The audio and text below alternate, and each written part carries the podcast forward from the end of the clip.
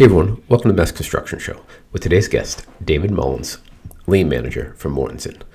I'm your host, Joe Kelly, and this is a podcast about all things construction in Massachusetts and beyond. In this episode, we discuss David's journey to Lean Manager, visual scheduling, takt or flow scheduling, if you want to look it up. We also discuss what's working in his new role, what are some challenges he faces, and where he'd like to see us go as an industry. Today's show is brought to you by Central, commercial carpenters and supporters of our conversations. At the beginning of this episode, you'll hear a clip from the end of our conversation, but I felt it was important for everyone to hear, especially the longtime listeners and supporters. So a big thank you if you fit that description. Enjoy the show. I, I want to say this on the recording. Appreciate everything um, you've done for the show over the years, and uh, I'm very appre- appreciative of the people who were early on. You know, uh, Mike Fallon, Commissioner Buddy Christopher, Matt Consigli, yourself, people that when you know there wasn't a lot of people listening, and it was me with one microphone on an old, um, and you know you were still showing up and saying, "Yeah, I want to talk about this stuff," and these other people were showing, "Hey, yeah, I want to do that," and I'm appreciative to of all those people that kind of were, if not day one, super early on supporters of this conversation because it's grown and it's become a lot more, but it doesn't happen unless it was people like you sending me messages and saying, "Hey, I love this. No one else is talking about this," and um, so just want to make sure on the record Good on, that. good on you. It, it's it's. I can only imagine the amount of work it takes to put one show together. Never mind to um to do them all. I was actually looking through that list a week ago. Um, this to to find our two previous conversations, and I was like, wow, this is some long list right now. Yeah, That is a lot of hours and a lot of dedication, and yeah, I just love it because you've exposed me to so many aspects of construction that I wasn't aware of, and Mm. you have helped me advance my knowledge and make me better. And uh, um, I love the idea that the little bit that I know I can share with other people to to help them do the same.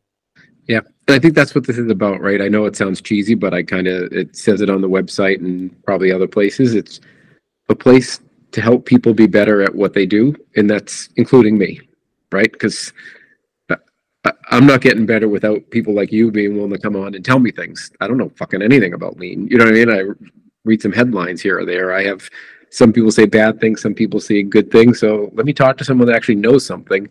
So yeah, it's a lot of work, but um, I- I'm learning alongside everybody else. So uh, this is awesome. So I just want to say I appreciate that, and uh, hopefully I'll have you back soon on a on a new topic. David Mullins, welcome to the Mass Construction Show. Thank you, Welcome Joe. back. Great to be back. Welcome back. Yeah, th- third third time.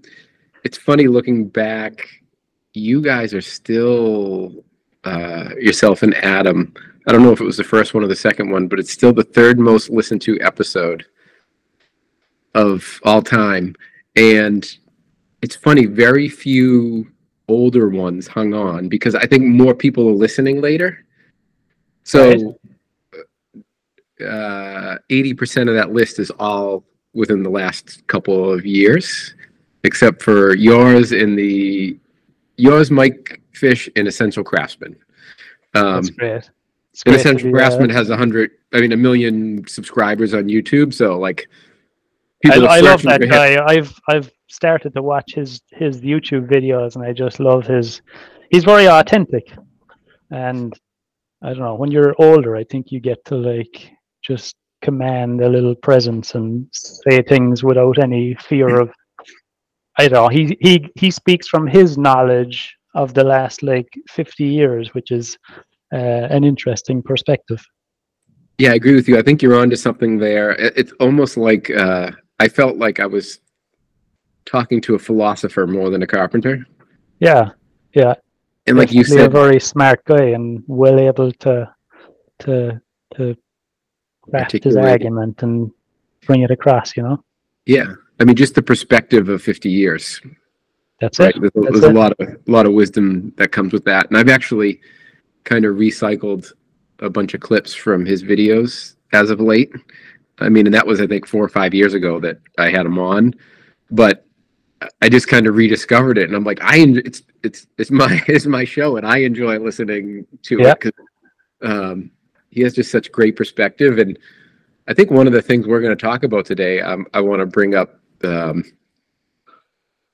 one of his outlooks in life and how that kind of goes against lean.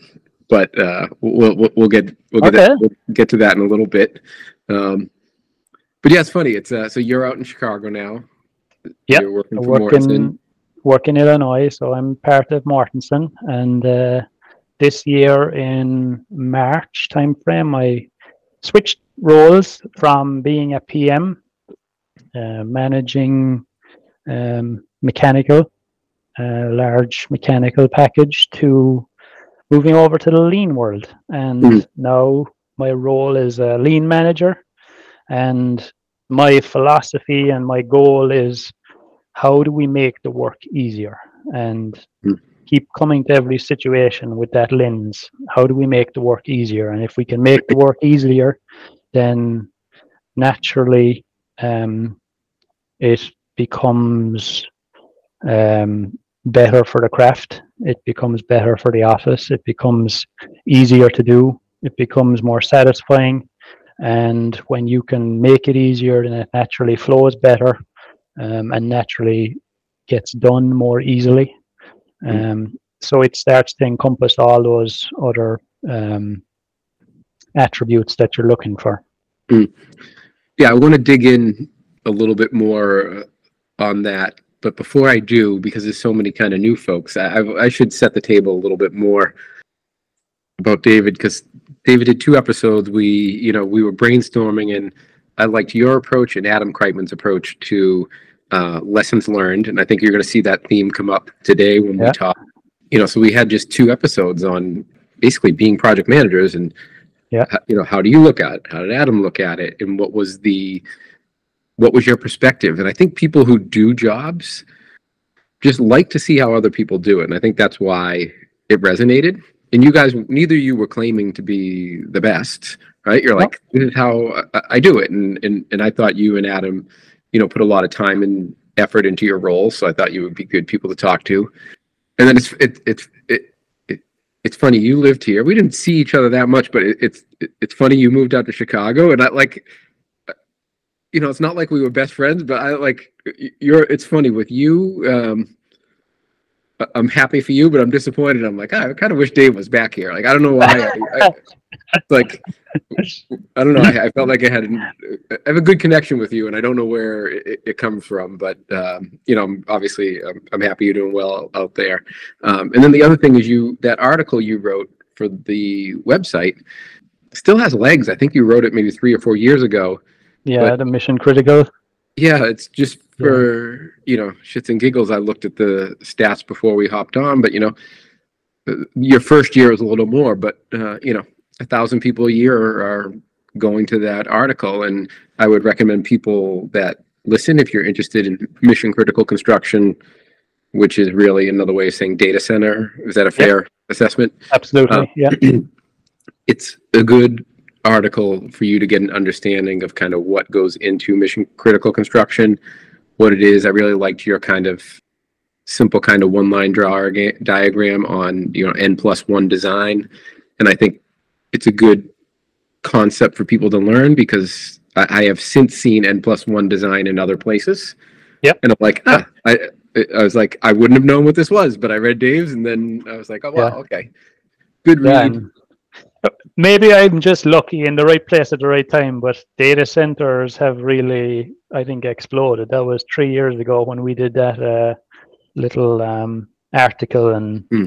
it's just such a buzzword now with so many, so many companies, and there's just so much work out there in in in data centers with the explosion of AI and all the new opportunities that that brings about. That uh, to build capacity is just a big challenge for a lot of people. Yeah, and the amount of cloud storage that's needed for absolutely every, everything. So that's the backstory of who Dave is for the new folks. He was a big part of the show when it was the early days, and I'm appreciative of that and great resource. And we're excited to have you back after a couple of years off. So you started to talk about the new position of lean manager but yours is kind of uh, two things. I want to ask, you know, how did you end up with this position?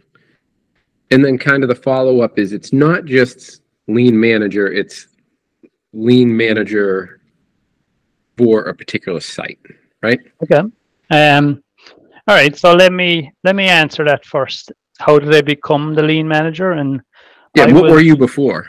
Yeah, so I was a project manager, and then I was a project manager for with this company three years and another you know i i've been in the construction industry since i was 16 and i started off as a carpenter and then i spent a couple of years at that and i got my engineering degree back in ireland as a structural engineer. So i got a bit of engineering background and then a bit more carpentry experience and then i went working for a boston general contractor and started to get involved with project management and I worked on that for a while.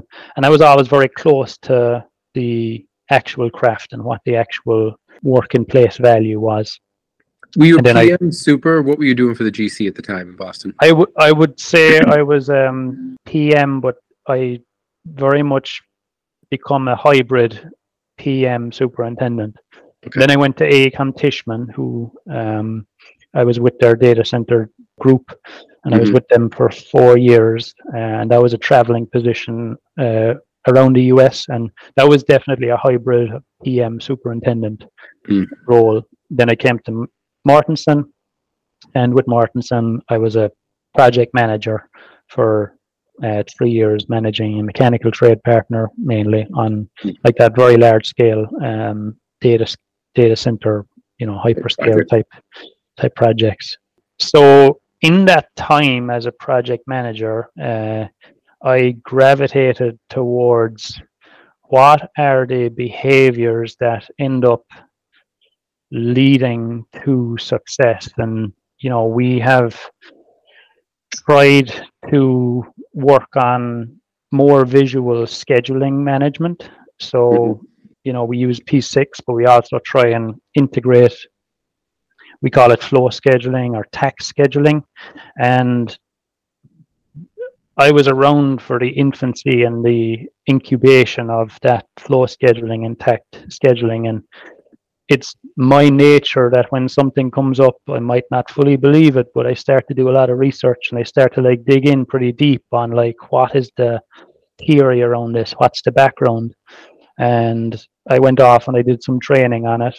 And I came back and I was like, this is the real thing. This is absolutely this can this can make a huge difference here. And along the way, I learned so many little facets about you know becoming more complete in what we're doing of like we're trying to get the whole team to see one plan together yeah. we're trying to get the whole team to uh, align around this one plan and be fully versed around what that is and schedule management is such a huge part of what we do because we're we're building in a very physical way and we need to have all the sequence parts together correctly or generally they don't work. Um, so i would say i dug in really deeply on how do we how how do we move forward with with schedule management beyond just p6 and started to realize that takt planning is in my view the next evolution of you, scheduling. Uh, sorry for interrupting, but is flow scheduling and takt scheduling they're both like a more visual way of scheduling? Are they the different names for the same thing, or are they two different things? Uh, let's say they're the same thing. Um, so it's like um, Coke and Pepsi. Yeah, yeah, okay. pretty much, yeah. Okay. Um, but it is a very visual method of seeing a project and seeing all the critical flows and seeing the connections all on one page. And uh, I think of it like the evolution of 2D drawings and VDC BIM modeling of like, sure, 2D drawings hold all the information. But the value is when you get to turn those things into something bigger that is um, collectively shown together, and you can zoom out and see the whole picture, and then like uh, funnel right in and zoom into a specific detail and see if you have any clashes. And you know, our goal as builders is to uncover problems ahead of time so that we can work as a team to get them resolved. And mm. you know, just VDC is just one of the ways we do that, where we build it vir- we build a project virtually so that we can find some of the problems before we go into the field. Yeah, that's a great uh, way to describe it. The um, 2D drawings versus a 3D model and traditional CPM scheduling is like the 2D drawing versus flow schedule where you've got the visualization. Yeah.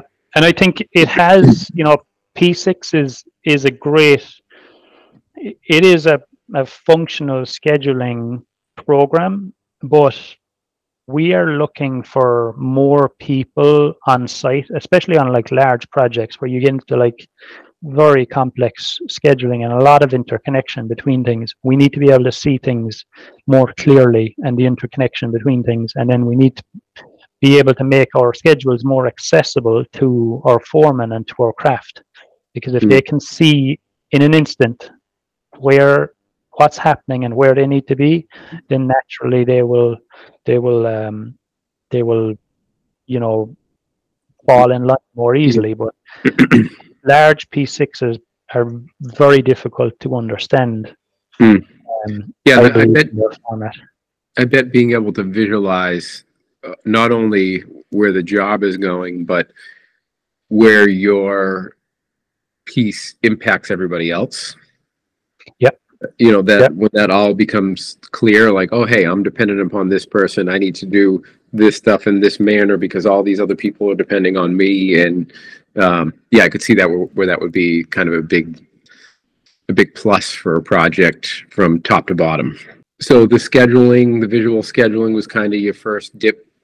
So yeah, let's say, let's use that as one one example. I got really deep at that, and then I was able to, you know, work with some trade partners who were like, okay, we'll give it a go, and then over time they really started to see the benefits of this method of scheduling and started to you know transfer their whole operation to this way of thinking and you know had some success that way and then there's also like this lessons learned when we did presentation three years ago mm. I was on my journey of lessons learned and just making that a practice of weekly how can you reflect on the circumstances you've seen and the um the the what you've observed in the past week and how could you affect the outcome differently by changing some variable in that process. Um, so that has given me some ideas on how do you how do you truly work with lessons learned and how complex our construction world is. Mm. And I was asked, I was I was asked by by some of the senior people in our company of um, we want to really start building our lean culture and would you be interested in taking this role and and uh, and running with it because you you know you practice a lot of the things that we ask yeah and you seem to be showing an interest in it right?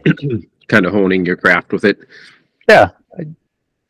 Now, I what I found interesting and why I wanted to have you in particular on was, and maybe the world has changed and I just missed it, but historically, when I've seen lean roles, um, it's much more at like a C level type person that, well, this is going to be our champion of lean who's going to spread the word across our company and get everybody to start thinking lean. And it's much more like a lean champion and like a, maybe we'll you know helicopter into a job and help get everybody going in the right direction but then they're gone you know off to something else.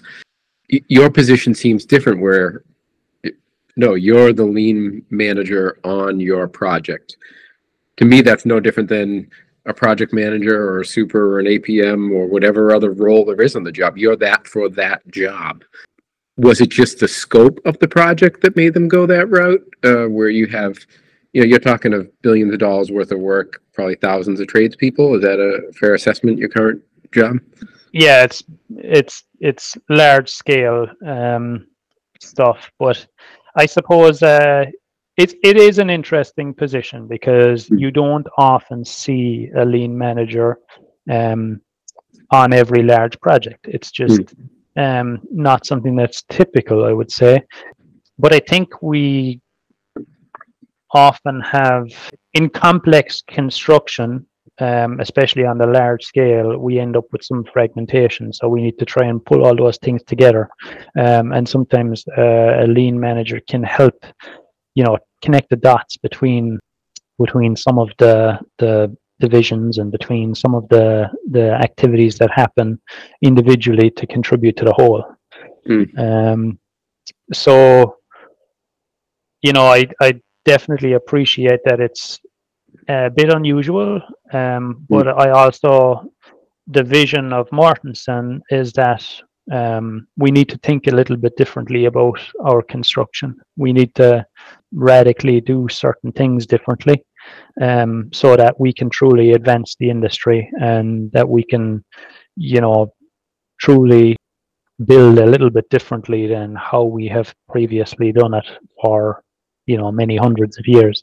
So I think that leads into the the you know the strategic trajectory that we can start to justify new positions that are very new, very different from as a whole. anything typical.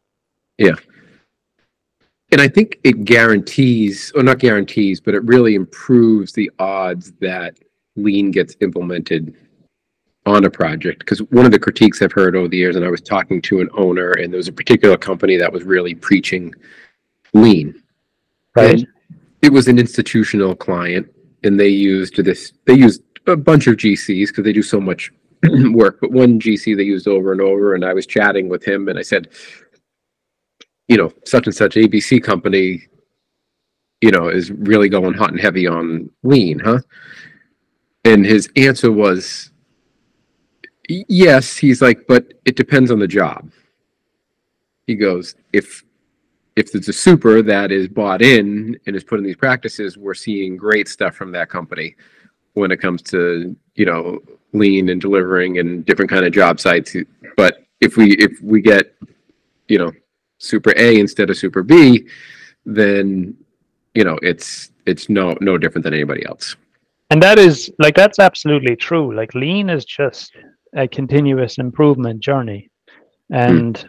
you need to build a culture around continuous improvement and it becoming hmm. part of your values and it becoming part of the you know culture and um like that is what we're looking to do is to build this growth mindset type of Mm.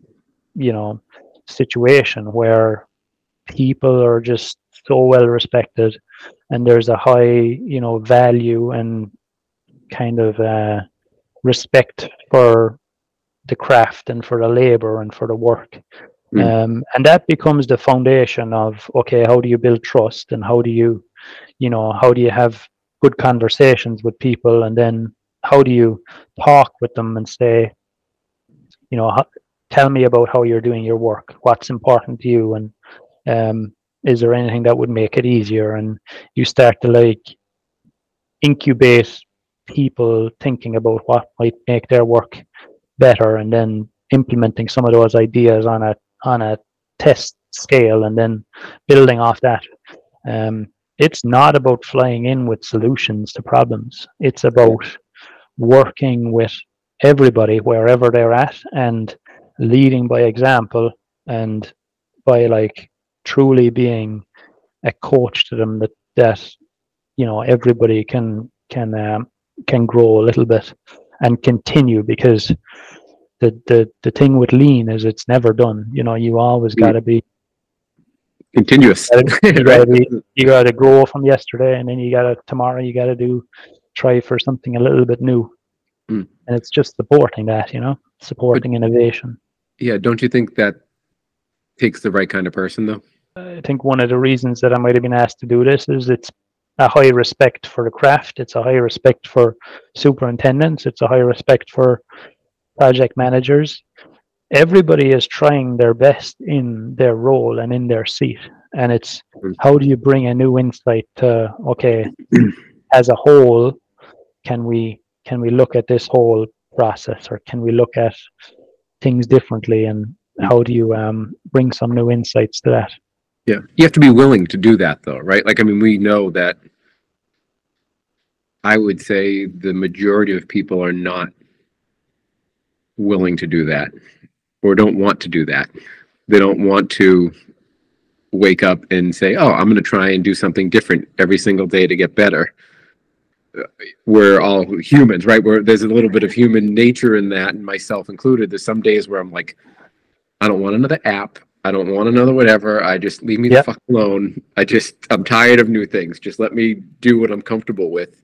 So I think it takes the right I think it takes the right kind of person to be able to pull this off. And I think frankly, if I'm being critical here for a second, if I'm uh, whether lean is right or wrong, I think that current model of a lean manager that helicopters in i- is never going to work in the same way like there's one sustainability manager at a company there's one lean manager and they're just going to make it like it doesn't work that way if it is that important then there should be that person on the job site full time and now will it get to a point where it becomes more like safety where okay it's everybody's job and maybe that need for that person is kind of fades away and it just becomes part of a project manager and a super's job. But in the interim, if you want to create that culture that you're talking about, I think there needs to be boots on the ground full time and say we're committed, right? Yeah, and you know, you always want to you want to gear yourself towards building a sustaining system. So, Mm. you know, you talked about a helicopter fly-in lean person. Mm. That's not great because every time that lean person flies in, then something will change on site and they'll react and then they'll go away again and it will fall back to what the standard baseline is. Mm. Ideally, you want to build that growth mindset of people really connecting with their work and people seeing value in improving the situation some way um, and people being you know getting to a train the trainer situation where okay you might train people once and then these people end up being the next trainers of the next group coming through and Mm. if you can do something like that then you end up starting to build more of a sustaining culture rather than a fly in everybody react and then it's over and done. You know Yeah. so it, it is definitely it needs to be a long game of just make a small incremental improvement that's sustained rather than have a large variance of something and then that it falls back to um, even below a current baseline you know if there's a lot of variance so it's just like small incremental steps Yeah. Could you help people, you know, kind of get their arms around what it is that you actually do? Like what what does your day look like okay as a, as a lean Well- manager?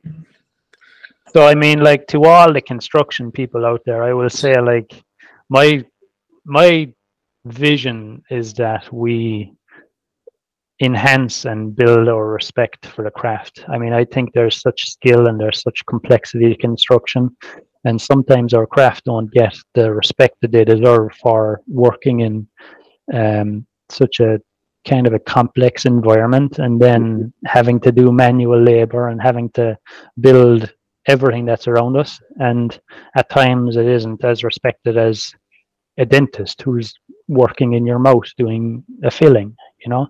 Um, And I'd love to be able to say that my life's work is to marginally change that and Mm. convince people that change some minds of that the craft is a beautiful thing and Mm. it's you know highly satisfying and highly respected and you know when you do a day's labor and you put in quality work and you walk away and you look at you know well installed plumbing or electrical work or masonry or any trade that the satisfaction that comes with that is amazing.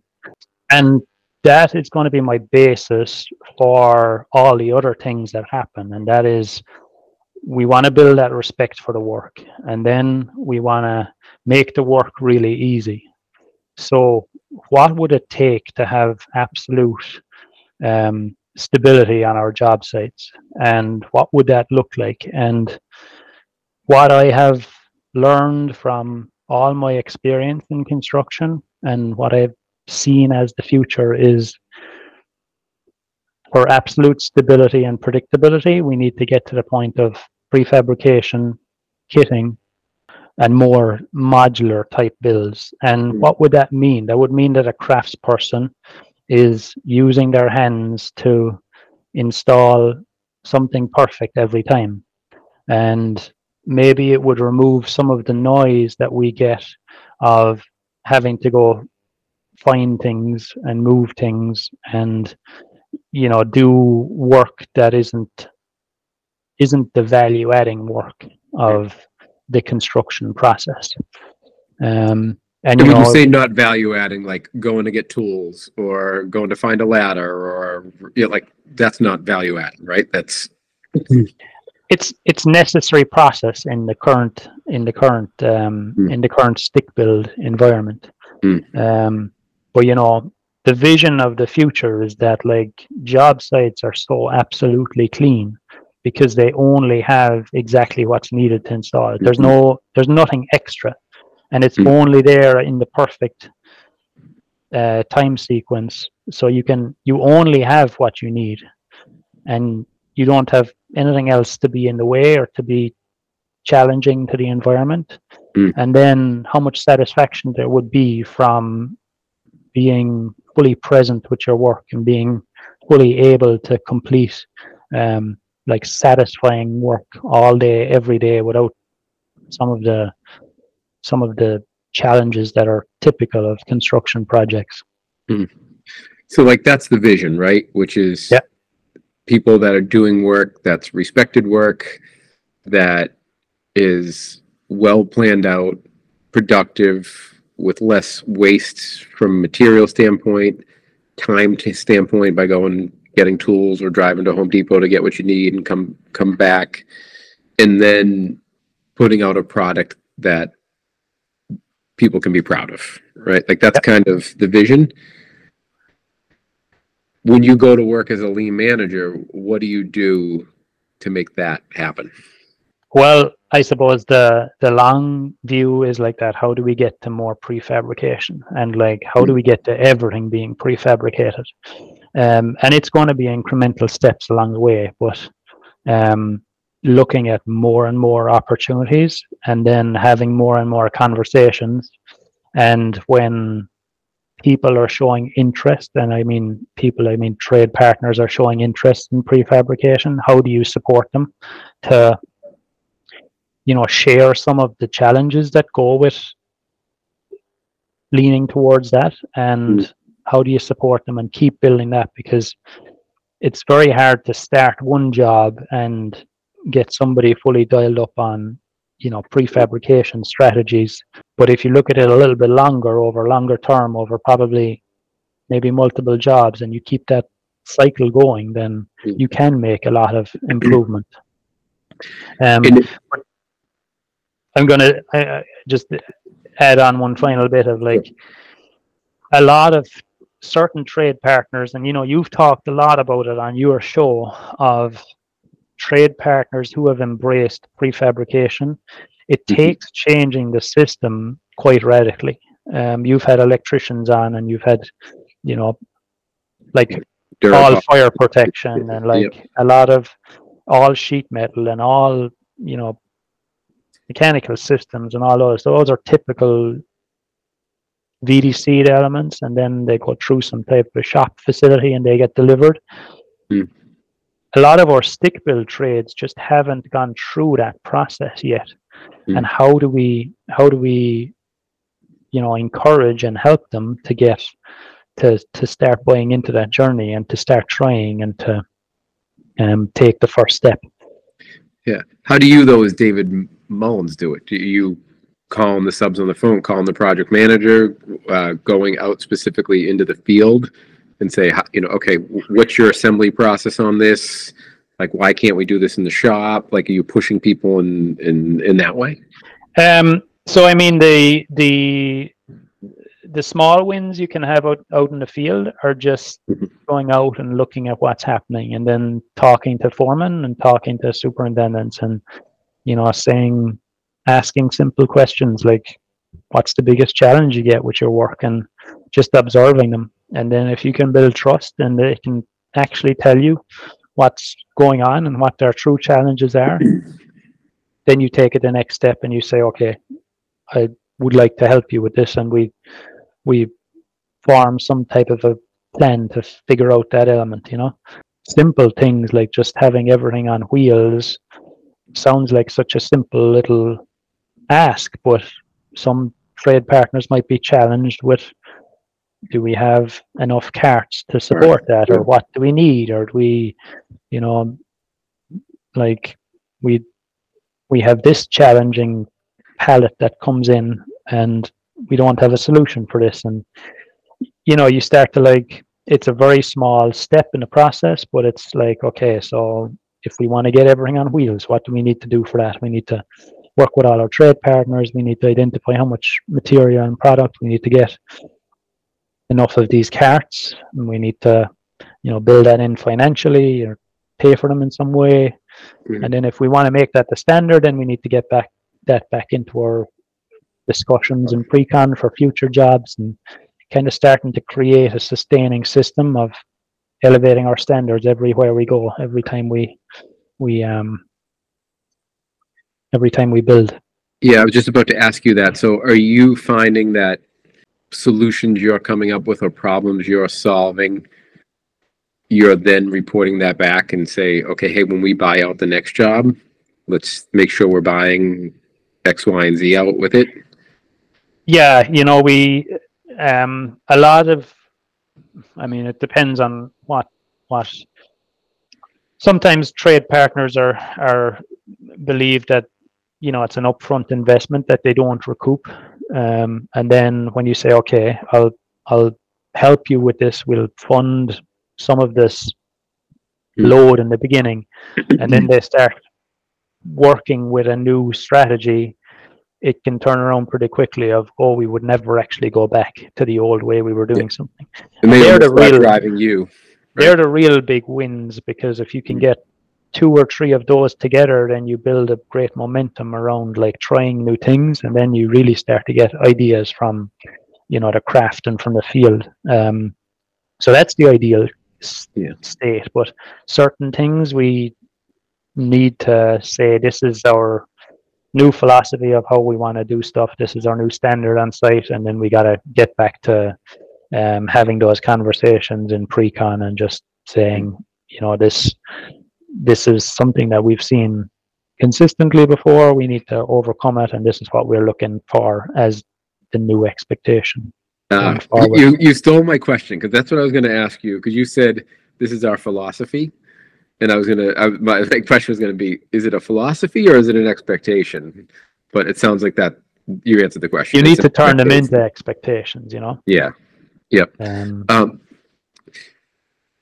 do you have the autonomy in your role to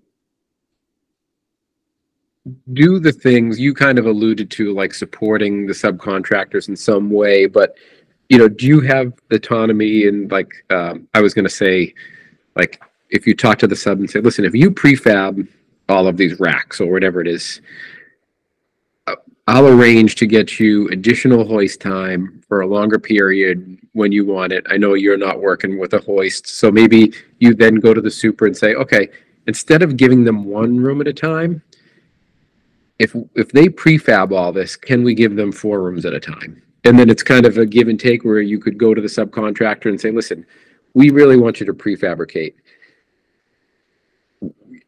You, we need you to do that. And then what we'll do is if you prefabricate, instead of giving you one room at a time, we're going to give you four rooms at a time. So you can be much more productive. Like, do you have that um, autonomy to do that, or So I will say that for significant prefabrication efforts, it takes a true whole team to um, make that happen. Because if it, if it's truly like a large scale prefabrication effort,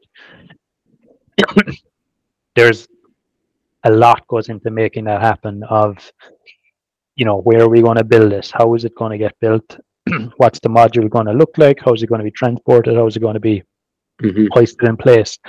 Um, those decisions need to be made in with the correct time frame that they can be managed properly, and that's really it's it's at the start of a job. Um, and I, I mean, it's a it's a big topic of conversation all the Mm. time of like what are the elements that we can do differently what are the elements we can prefabricate and where can we see opportunities right away to, Mm. to start to do that um, but it is it is you know they're like they are big conversations to make sure that that the system can support um, a large scale prefabrication effort.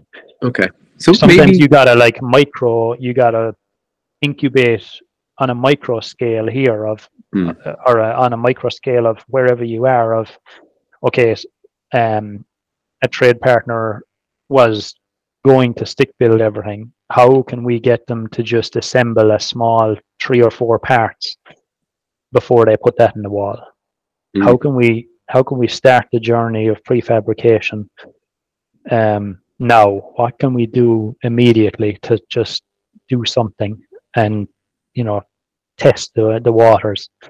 Yeah, and so I'll let me ask it um, another way. Take prefab off the table because it's too uh, big of a scope to do midstream, that kind of stuff, right? But in general, I guess what I was really trying to get at was, does your role involve horse trading, kind of, um, where it might just be okay, you know what? We want you to schedule this differently.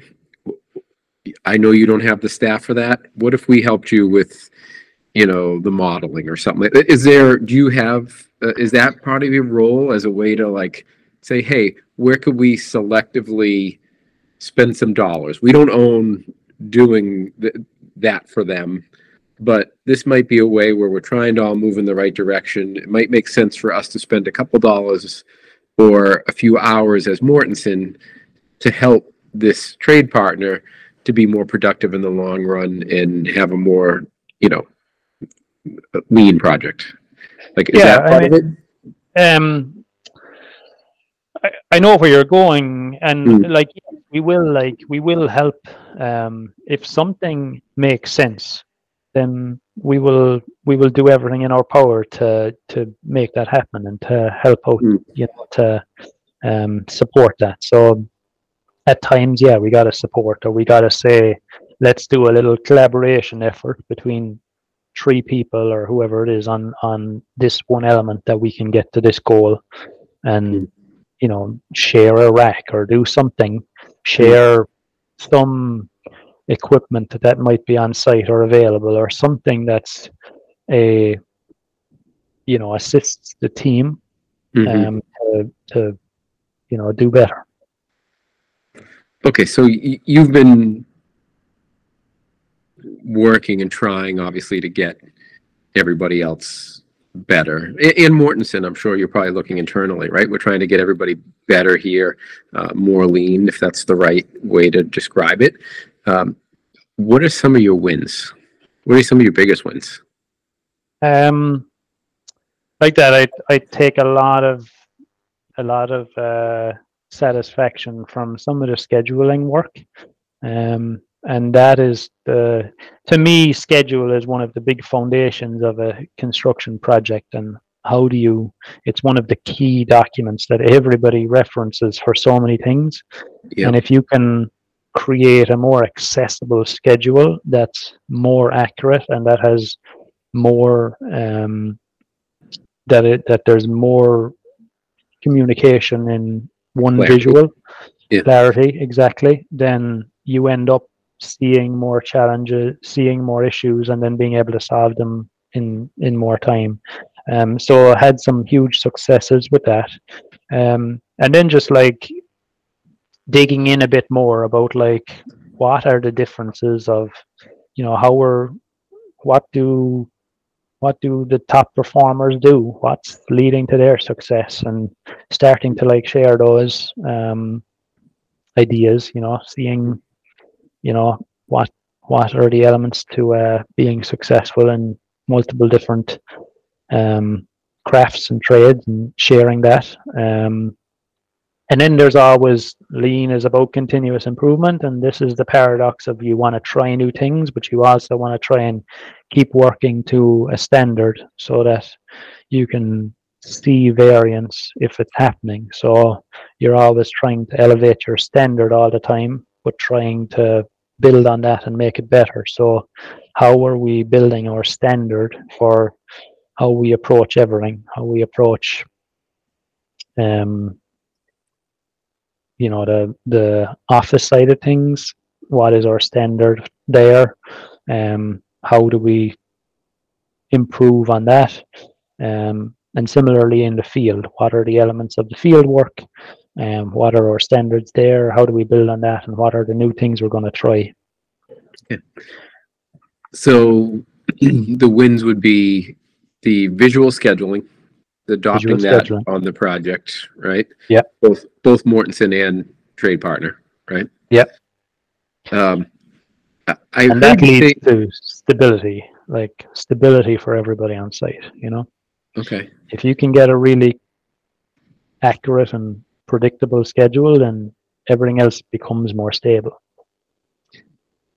and then um, you know I've heard you say prefabrication and getting things on wheels, right? So even if it's just small pieces, like oh hey, this elbow that we have to sweat, let's get that done in the shop so we're not doing that in the wall, and let's get these things on racks. So those might be some you know physical work in place kind of wins, right? Yeah, yeah. And then, uh, do you feel like you have any wins on that? You know, first thing that you mentioned. So it's probably pretty high on your list, which is um, respect for the workforce and you know maybe a, a sense of pride and workmanship. Are you? Do you have any wins there yet, or do you? Is there? Oh yeah, I mean, I think I think um, I think Mortenson has a nice approach to all of that. That they really do like care for the craft and they um, understand it because they have so many craft under their umbrella too. Mhm. Um, but like that, when you're seen out in the field, when you are recognizing people out in the field who are doing nice work, and it's you know you're not always out there to find fault, you're out there to actually acknowledge work, then that can be really powerful for people who are working every day and Mm. You know they're not used to actually being recognized and they're not used to somebody saying you know that looks really nice there what you're after doing. And i see the level of craftsmanship you put Mm. into this um element of work that you're doing right now. Um and then you get to like have more conversation of you know taking it the next step. Do you do you feel like from when you started on this, I'll call it a journey, right? Because from how you're describing it, it sounds like more of a journey to me. Um, are you noticing? And obviously, this isn't um, quantitative, really, but um, do you notice a different vibe on the site, or a, a different energy or attitude? Um, I mean, I think there's a there's a exceptional culture and energy uh, where I work, and that's not me. It's everybody. You know, it's everybody pulling together, Mm. and it's everybody working towards a common goal, and it's everybody respecting each other, Mm. um, and supporting each other like that when there's challenging things come up, solving problems as a team. Um, but I think every little bit helps. You know. Yeah, and it's a giant job, so I'm not saying across the board everybody's walking around with big smiles on their face and sunshine and rainbows, but are you seeing like are you seeing pockets of people that are kind of getting on board and saying, "Hey, this is great that we're doing this." I'm I'm glad that we've put it all on wheels now because I'm, you know, we were slugging pipe over our shoulder, and I hated that I'd load it in one place and then Super shows up and says, "Oh, you can't put it there," and then we're moving it over there. Like, do you, you know, do you get just kind of um, a, a sense that the needle's moving a, a, little bit? I mean, there's there's some anecdotal things that you hear of people say this is the most organized job site they've ever been on their life. That's and huge. They would never um, want to work anywhere else, even though, you know, um, and like you hear those kind of things, and sometimes foremen might go away and they might come back again, and they were like, we didn't appreciate how how this job site operates compared to others we've been on. So hearing some of those things, um, I think there can be some reflections, good reflections at times of that the effort and the continuous improvement. Um, it's never going to be enough, but it it is helping our craft have the best environment um, they can be in. All right.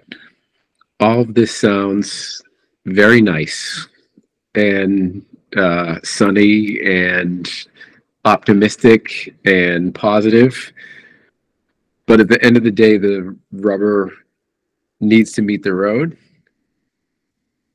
Someone's going to pay for you, right? Yep. So we're going to put a lean manager on site full time. We're going to pay for this. Has there been any sense of an ROI to this effort?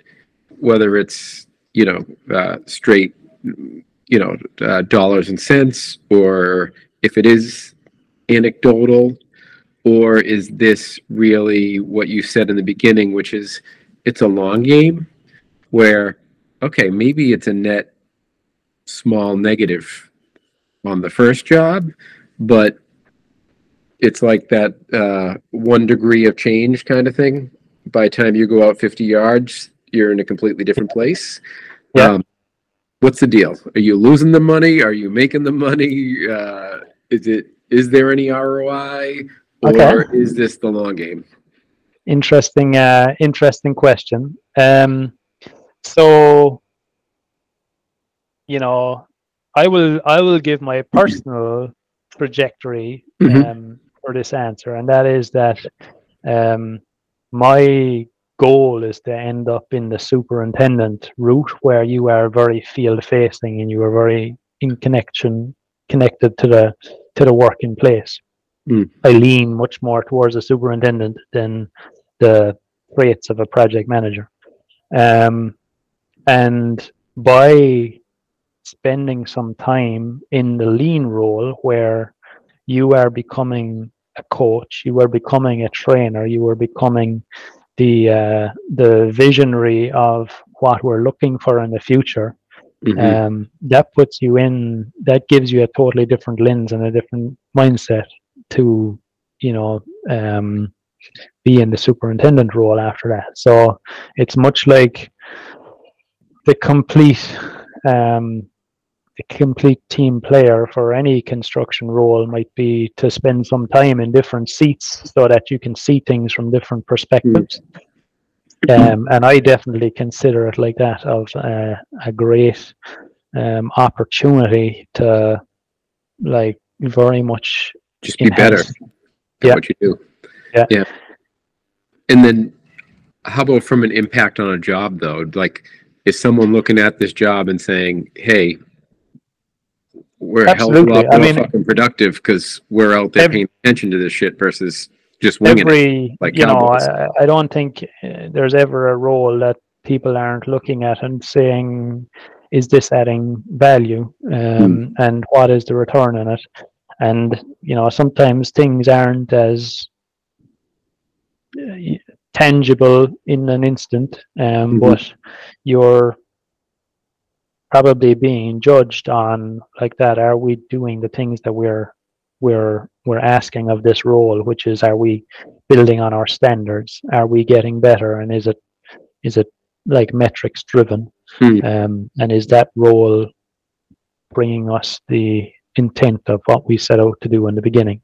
Um, and a lot of that is the training and the mentality and the coaching and the um, the items that go with with that.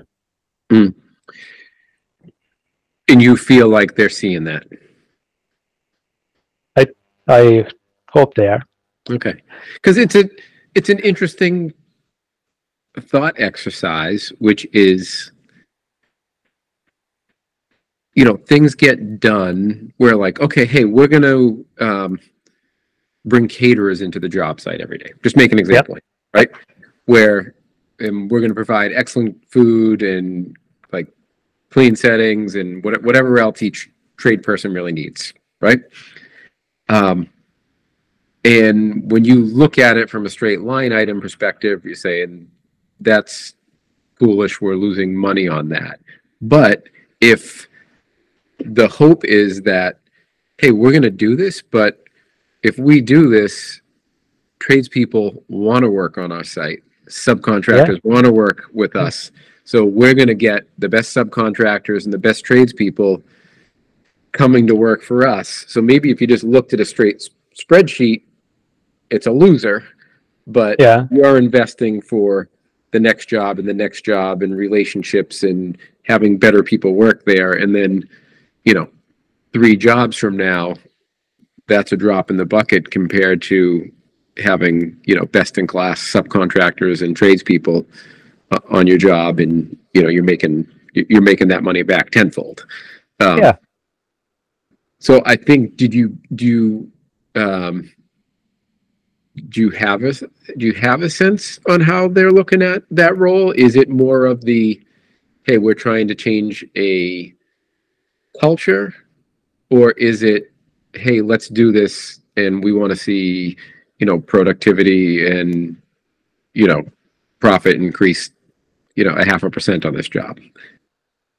I I think I think the way the um, leadership team look at it is uh, we want to advance certain elements of how we do our work, and uh, you know it's construction, so a lot of it is work in place. How do we how do we you know um, how do we do our work in place a little bit differently, and when you have resources that are always tied up in the doing and that's superintendents and that's project managers, then it's very hard to um, step above that and see how is everybody working together and um, how are everybody working um, collaboratively and are we doing things consistently? And that becomes the role of the uh, lean manager is to start looking at it from a little bit higher perspective um, and starting to to you know um, work on some of those things if there are any any variances between any of those parts and pieces. What would your what would your advice be to companies that are considering um, increasing how much they use lean and maybe exploring a lean manager?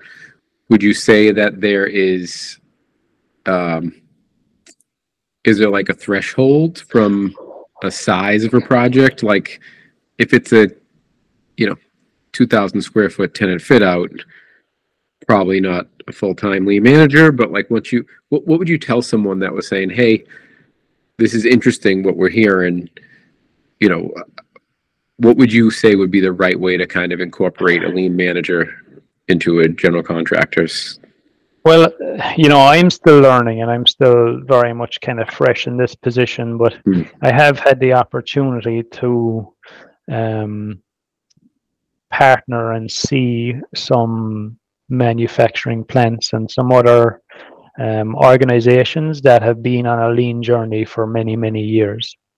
Mhm. And it is amazing to get insights into some of those cultures and to see the day-to-day operations of what does it mean to truly be a lean organization and that means that you're you know super responsive and that everything is super visual and that there's a fully systematized way for approaching everything and everything is very stable. Um, and uh, you know to do that you really have to have full buy-in from the very top of the organization. It can't just be a you know a, um, uh, it can't just be a nice to have um, because it's it's truly is a long term investment and sure you can get a lot of returns after you've done the work and after you've committed to the investment time frame and then you can compound some results off the end. But um, it takes really full level of leadership buy-in to actually make it possible Okay, that's good perspective. Because yeah, and it takes time it takes a lot of time yeah, it's no different than safety, right? We've all seen the companies where they'll have a safety person, but the message from the top is is different than what. Um, yeah i think that would be a very challenging environment to be in because yeah, because then they just that person becomes almost like a. Yeah, you're going to come out here and we're going to play this game, but we know at the end of the day you're just move along. We got a building to build, right? yeah Um, Yeah. But when it comes from the top and this full buy-in and you know that, oh, hey, no, wait a minute, if I don't do this, uh, I'm not going to be welcome here anymore. Right. Yeah, And you don't when you yeah when that's the the culture of you don't fit in if you don't get on board very Mhm. quickly and live this every day then and you you know maybe i'll share a part of the reason that lean has really grown in our organization at this time because we've we've really grown our organization um, recently in the lean community going from you know one lean director to you know many more resources in the company. Um, i think the time is right of the the there's a challenge for resources in trades and it's hard to um, it's hard to find the labor that's required um, and the the leader of our organization has been on a lean journey himself for 20 years of getting coaching and getting a lot of um, lean mentoring and Mm. you know now he sees the value of it so it becomes okay how do we do this as an organization and when you've invested all that time yourself then it's much easier to be on board and to support it and to um you know grow that again. So you said 20 years, huh? Like I, I didn't even realize uh lean was a thing 20 years ago. I know it was like a big manufacturing. Oh, sorry, I'm, I'm, I'm losing this battle. With it. Yeah Um, sorry.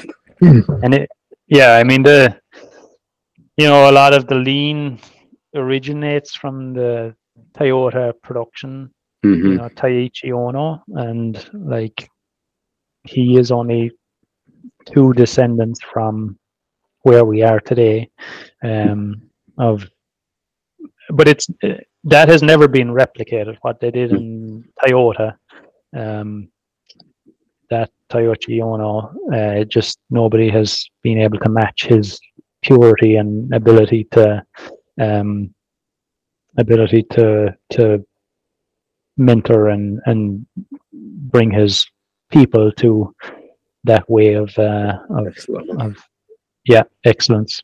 Do you think this is a much um, headier conversation, but do you think with lean adoption, we could ever get to a place where we drive down cost of construction? Because I mean, the criticism kind of, of of construction sometimes is everywhere else in the economy, Yeah, costs have come down, whether it's software or it's a hard thing like a something that's manufactured over time. Yeah. Cost goes down because of Yeah. Efficiency and um, scale and all that kind of stuff. But construction seems to do the opposite. Do you think lean is a can, So can actually at the end of the day make the building you're building now cheaper next time?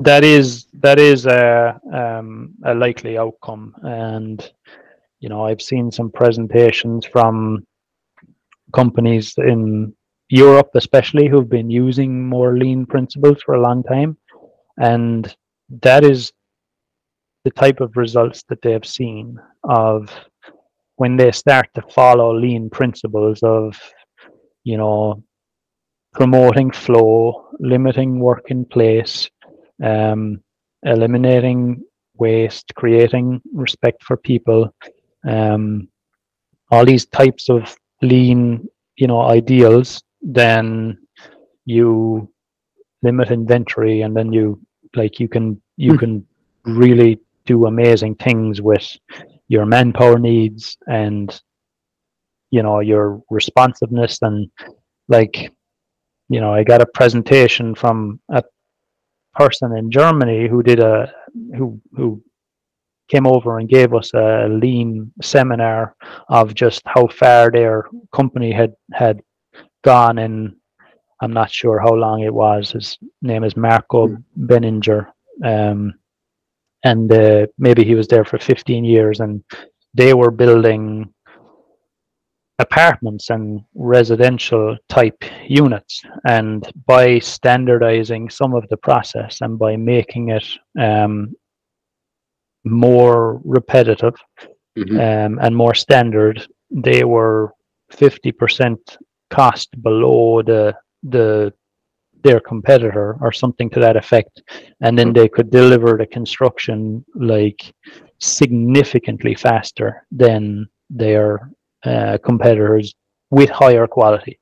Wow. and that's the type of you know you're never looking to sacrifice one for another. You're never looking to sacrifice safety or quality or anything. But if you can make the work really easy then it naturally becomes faster to do and it naturally becomes more productive Hmm. so if you just go chasing productivity then you're you're going to lose out on the other things but if you can make the work easier then you probably um you probably approach it better with a different mindset Hmm.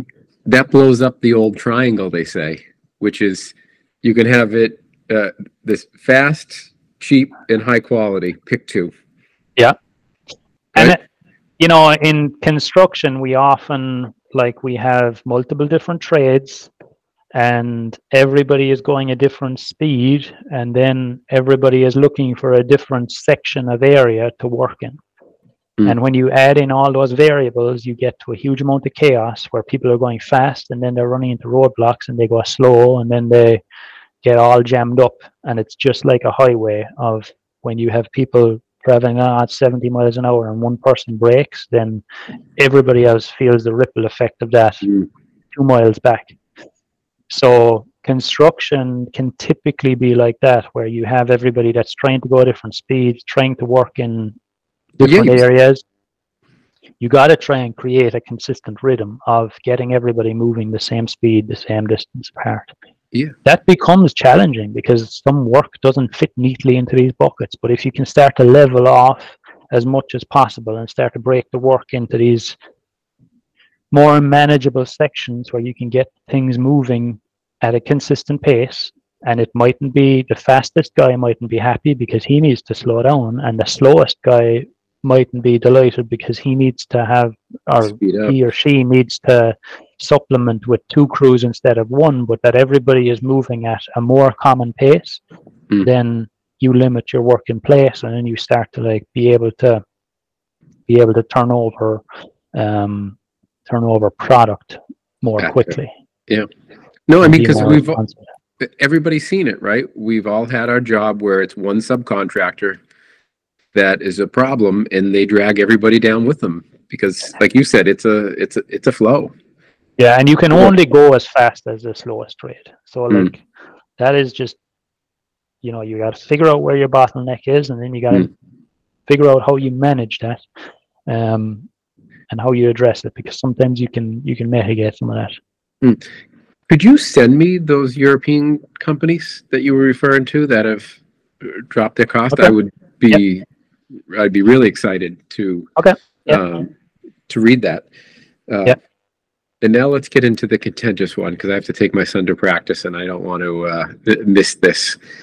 Um, you know, you you- you talk about how um, it improves worker satisfaction, um, becomes more enjoyable, uh, less rework, which I'm completely on board with because everybody hates rework. Oh, there is nothing that is more annoying than having to do rework. Yes. Um, if we, uh, you know, I question if we get to this hyper productive place,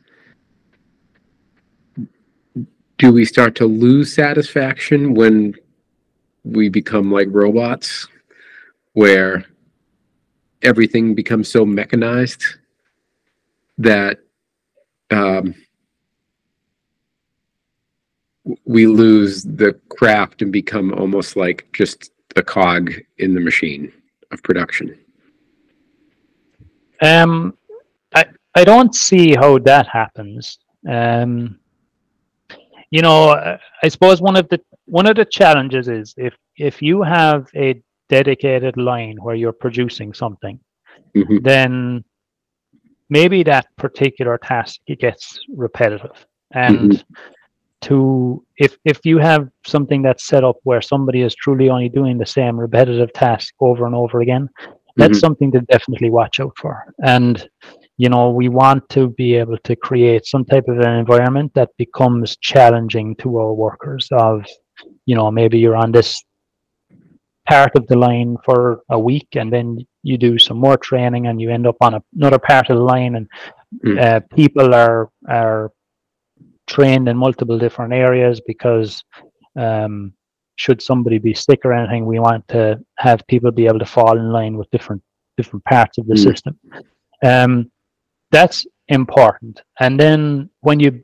build on the approach of if everybody is coming into things with the same mindset of how can we do this better and bringing forward ideas and seeing some of those ideas being put into action then their work and their contribution becomes more satisfying and more enjoyable um, and that's like kind of a production mindset mindset type but Mm. in the field you know if we can build more modular components and we can deliver them in time. Our craftspeople are still doing the work that they were doing before. They're just not doing the the frustrating work of having to go fishing for things having to go finding things. They're still doing a connection of a you know a bathroom pod to whatever stack it attaches to or they're still doing a connection of a rack to a rack.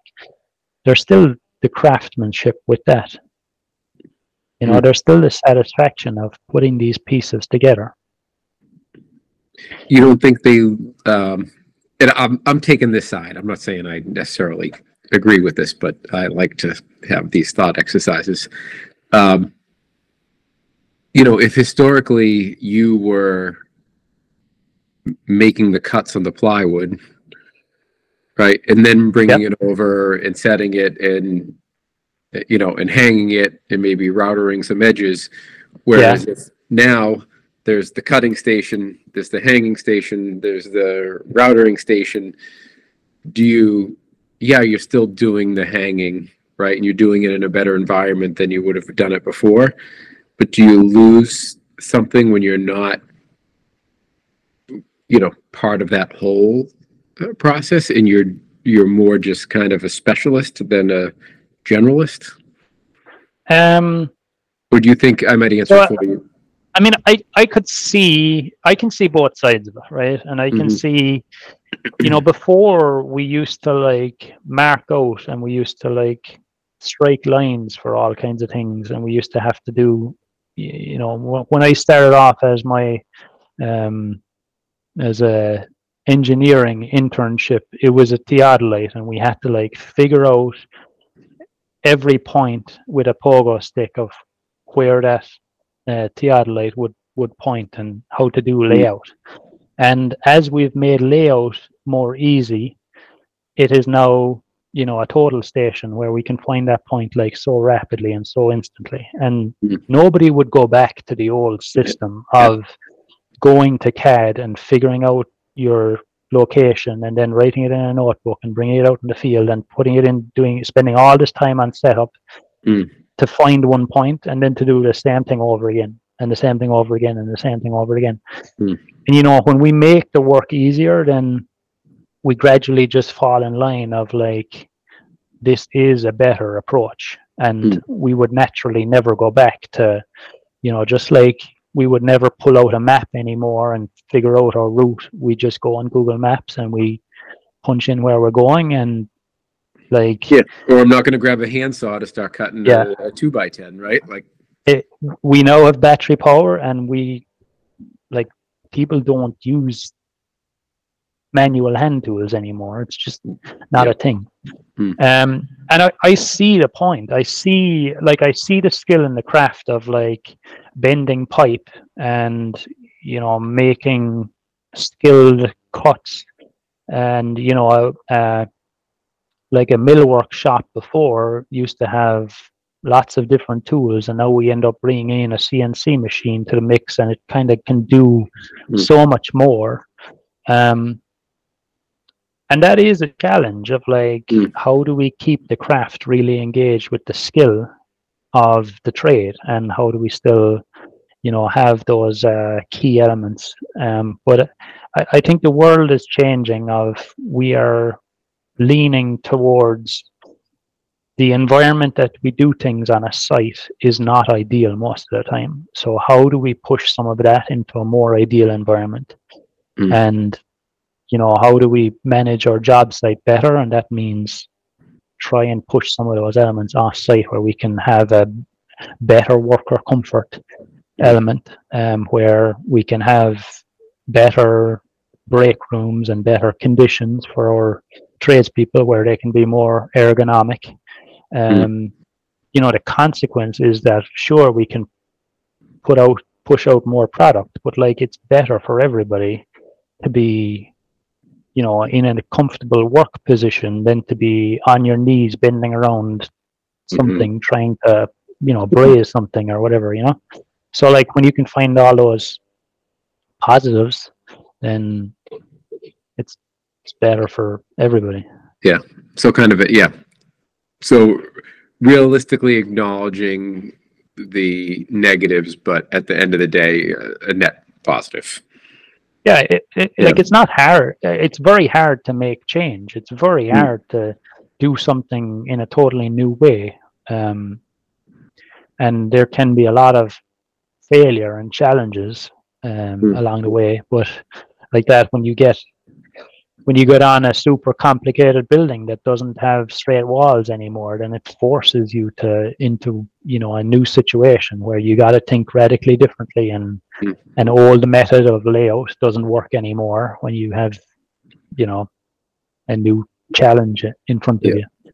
Yeah, and there's something to be said. You're just your point about cross training people, so you're not, you know, just doing the same thing over and over and over again because that monotony will just push people Yeah. out, right? Like, and that's some of the insight that I've got from doing some of the tours of manufacturing and all that. Like my idea of a manufacturing plant before I had gone into some was that it would be a very repetitive task, but that is not actually what happens. There's so many skilled trades. Every unit that they typically put through a manufacturing plant is different from another unit, Hmm. and um, the the process needs to account for that. And one of the ways they do this is they bring people in and they start training them in one skill and then they train them in another skill and then they build up their knowledge bank that they can work in different parts of the of the factory on different on different processes.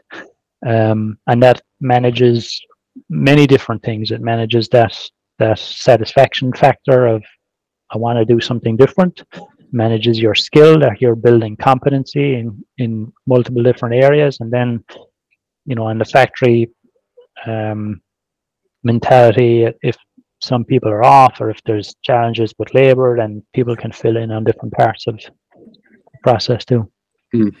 Awesome. All right, let's do the final question. What do you think we'll see more of? What do you think we'll see less of over the next two, five, ten years? Like I say to everybody, you can pick one, you can pick the other. It's kind of an open-ended question, Yeah. but basically, wh- where do you see us going? And it doesn't, don't feel like you're held to lean, right? It could just be, oh, we'll see a different insurance structure. What do you, what do you, um, what do you think we see more of? What do you think we see less of? Pick one. I mean, both. I'm definitely interested to see how technology will influence construction because it, tr- I mean, it has influenced construction a lot, but like there's so much more room for growth. And, you know, when, um, when you can truly get uh, AI that can predictively uh, see what's required in the future and predict out, but also take instant measurement of where we are right now and start to like make decisions based on that. Um, I think that will be impactful. Um, and it'll be everything. It'll be sensors of what are on site. It'll be measuring of, you know, laser scanning of where we are right now versus where we're supposed to be. Um, and I think that type of adoption will once the right tool is available, it'll it'll happen pretty rapidly because there'll be no choice in the matter. Nice. All right. Um,